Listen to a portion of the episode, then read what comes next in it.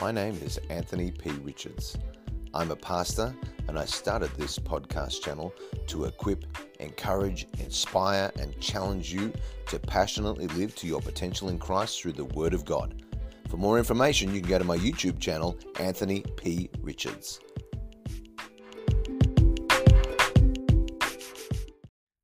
Well, good morning. Where, whatever the time is. Uh, I don't know where you are and what time is you're watching, uh, but uh, welcome to our journey through the Word of God.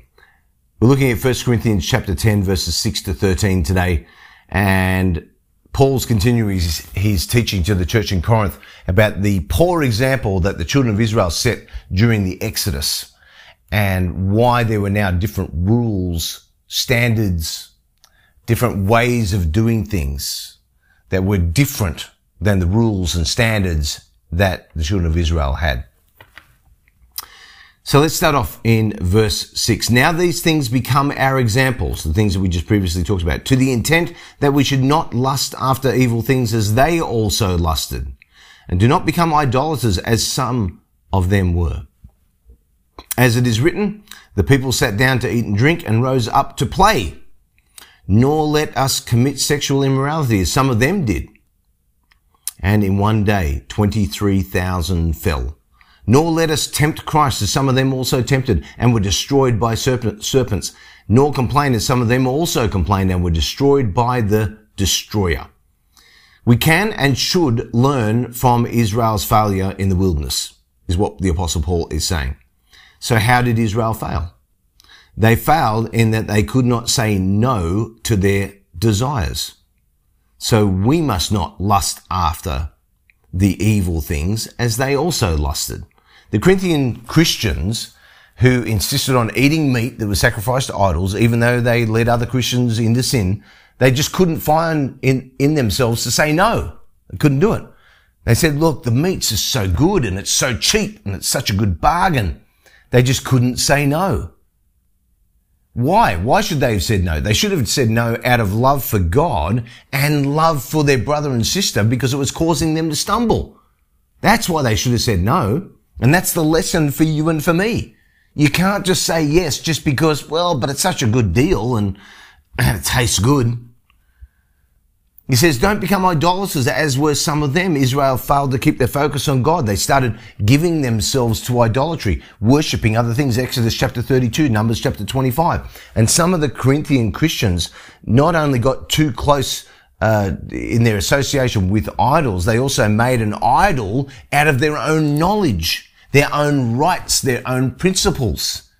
You cannot make an idol out of your rights or what you think is right or what you think is a principle. That cannot become an idol. You can't worship that above God. Nor let us commit sexual immorality, as some of them did. Israel, in their idolatry, surrendered to the temptation of sexual immorality. And he said they rose up to play. And he's, uh, that's a quote from Exodus chapter 32 verse 6. And, and it's a tasteful way, really, to refer to incredibly gross immorality among the people of Israel. Now, we know that the Corinthian Christians were having a lot of problems with sexual immorality because 1 Corinthians uh, chapter 6 tells us about that. And the context here suggests that it's connected with their selfish desire to just basically please themselves, expressed in insisting on the right to meet, meet that was sacrificed to idols. So, um, let, me read here uh, a quote from Cole. The verb translated play in the word rose up to play suggests sex play in Hebrew, and therefore we are probably to understand drunken orgies. That's in Cole's commentary uh, on Exodus. So, some pretty gross stuff that the apostle Paul was referring to there. And he reminds them, hey, listen, when they did that, you know what happened to them? In one day, 23,000 of them died.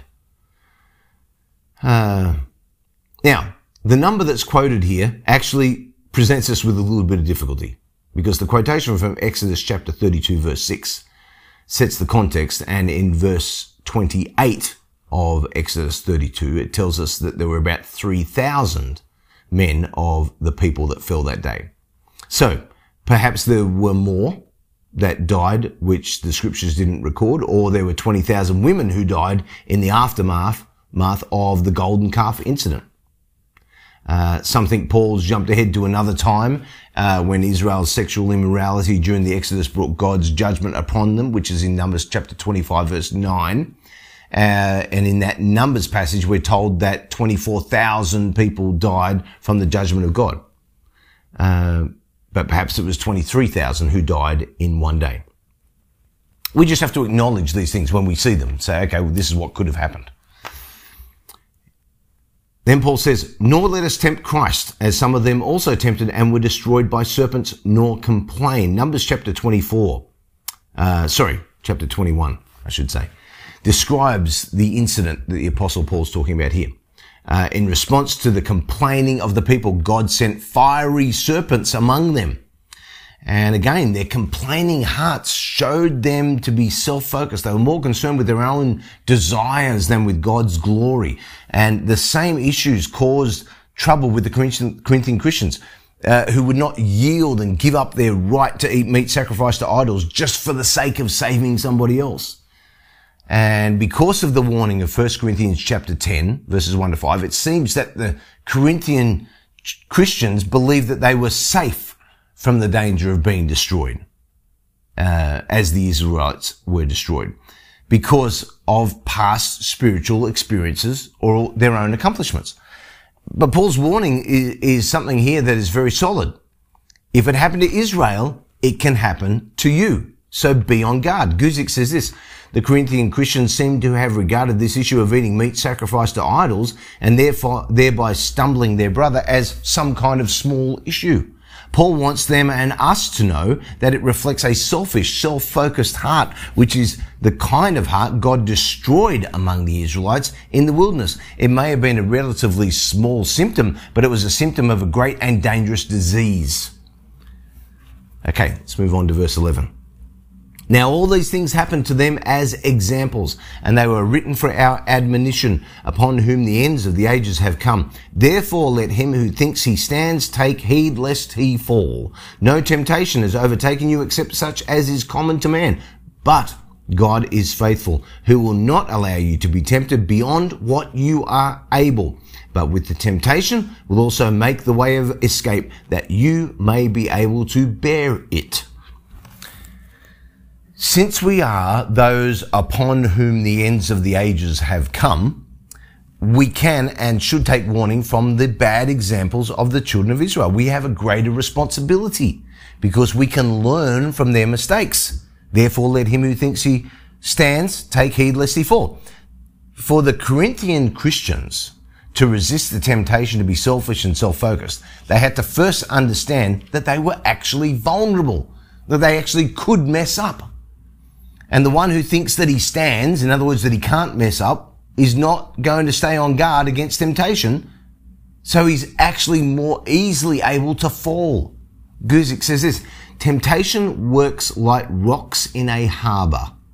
When the tide is low, everybody sees the danger and avoids it. But Satan's strategy is temptation, in temptation, is to raise the tide and to cover over the dangers of temptation. Then he likes to crash you upon the covered rocks. I love that visual. I think that's great. And he says, listen, no temptation has overtaken you except as such as common to man. We often want to excuse our particular tempting circumstances. I was, oh, they were very unique. It only happened to me. And they, it was a one-off special exception. But God reminds us that any temptation that we uh, go through, it's not unique. Lots of other men and women of God have faced the exact same or similar temptation and have found the strength in God to overcome that temptation. Um, this, uh, no, I got a, this is a great gold Guzik quote. Okay, you can be victorious in the strength of Jesus, not in your own strength. We fight temptation with Jesus' power, just like the, like the girl who explained what she did when Satan came with temptation at the door of her heart. She says, I send Jesus to answer the door. And when Satan sees Jesus, he says, oops, sorry, I must have the wrong house. I love that. I love that. See, God is faithful. who will not allow you to be tempted beyond what you are able. God has promised to supervise all temptation that comes at us through the world and through the flesh and through the devil. And he promises to limit it according to our ability and capability to endure it, according to our ability to rely on him, not on our capability to rely on ourselves. That's when we will fall. Satan would destroy us in a minute if God would allow him. He, won, he, he, he tried to destroy Job in Job chapter 1. He described to destroy Peter in Luke chapter 22. But God would not let him. See, God keeps us from things that we can't handle. But what we can handle and what we can't handle, I think changes over the scope of our lives. And it should change as we mature as Christ followers. With the temptation will also make the way of escape. God has promised to not only limit our temptation, but also to provide a way of escape in tempting times. God provides the way of escape. He'll never force us to use the way of escape, but he will make the way of escape available. It's up to us to take God's way of escape or not. Always. The way of, the escape, of escape isn't the same as just relief from the pressure of temptation, which some people find by actually giving in to the temptation. Uh, that's the wrong way to relieve temptation. And we end up facing the same temptation over and over and over again until we show Satan and our flesh that we are actually able to bear it.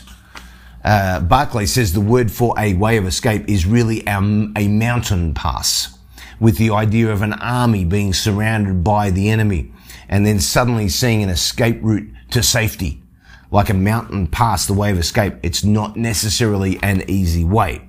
The way of escape doesn't lead us to a place where we escape all temptation. Uh, the only place that will ever happen is when we get to heaven. The way of escape leads us to a place where we might be able to bear it. We're reminded that to be tempted is not sin. To entertain temptation or surrender to temptation is sin. When we bear temptation, Satan condemns us for being tempted. That's the trick that he uses. And that is condemnation from Satan. And the Christian does not need to accept that. Uh, I'm, I'm going to leave it there for today. Uh, I think there's a lot in this. There's a lot of heavy duty chewing, I think, as we go through this, of, of, of, application to our own lives and thinking about the temptations that we endure and, and how, how our, our own circumstances correlate to the church in Corinth. In some ways, you can see that we really haven't come a long way in 2,000 years. We're still having the same problems the church in Corinth had. We're still thinking the same way. Uh, and I think that there is some validity to the fact that it's because we don't know the Bible well enough. Which won't be you because you're studying the Word of God with me along together. We're doing this together, which is why we shall be stronger. Amen. So tell me what you observe out of this particular piece of scripture. I'd love to know. Put down the comments below. Um, share with somebody what you got out of this. Tell somebody today what you got out of this. Greater is he that's in me than he that's in the world. Never forget that. The tempter might keep tempting, but God's greater in you and he will give you a way to escape every single time. Every single time. Heavenly Father, I thank you, Lord, for the promises of your word. Help us to stand on them. I pray, Lord, that we be reminded that there is no condemnation to them who are in Christ Jesus. None. So, Lord, we we pray, Lord, that we would use the conviction of the Holy Spirit to point us in the right direction and we reject the condemnation that comes from the devil. In Jesus' name, amen.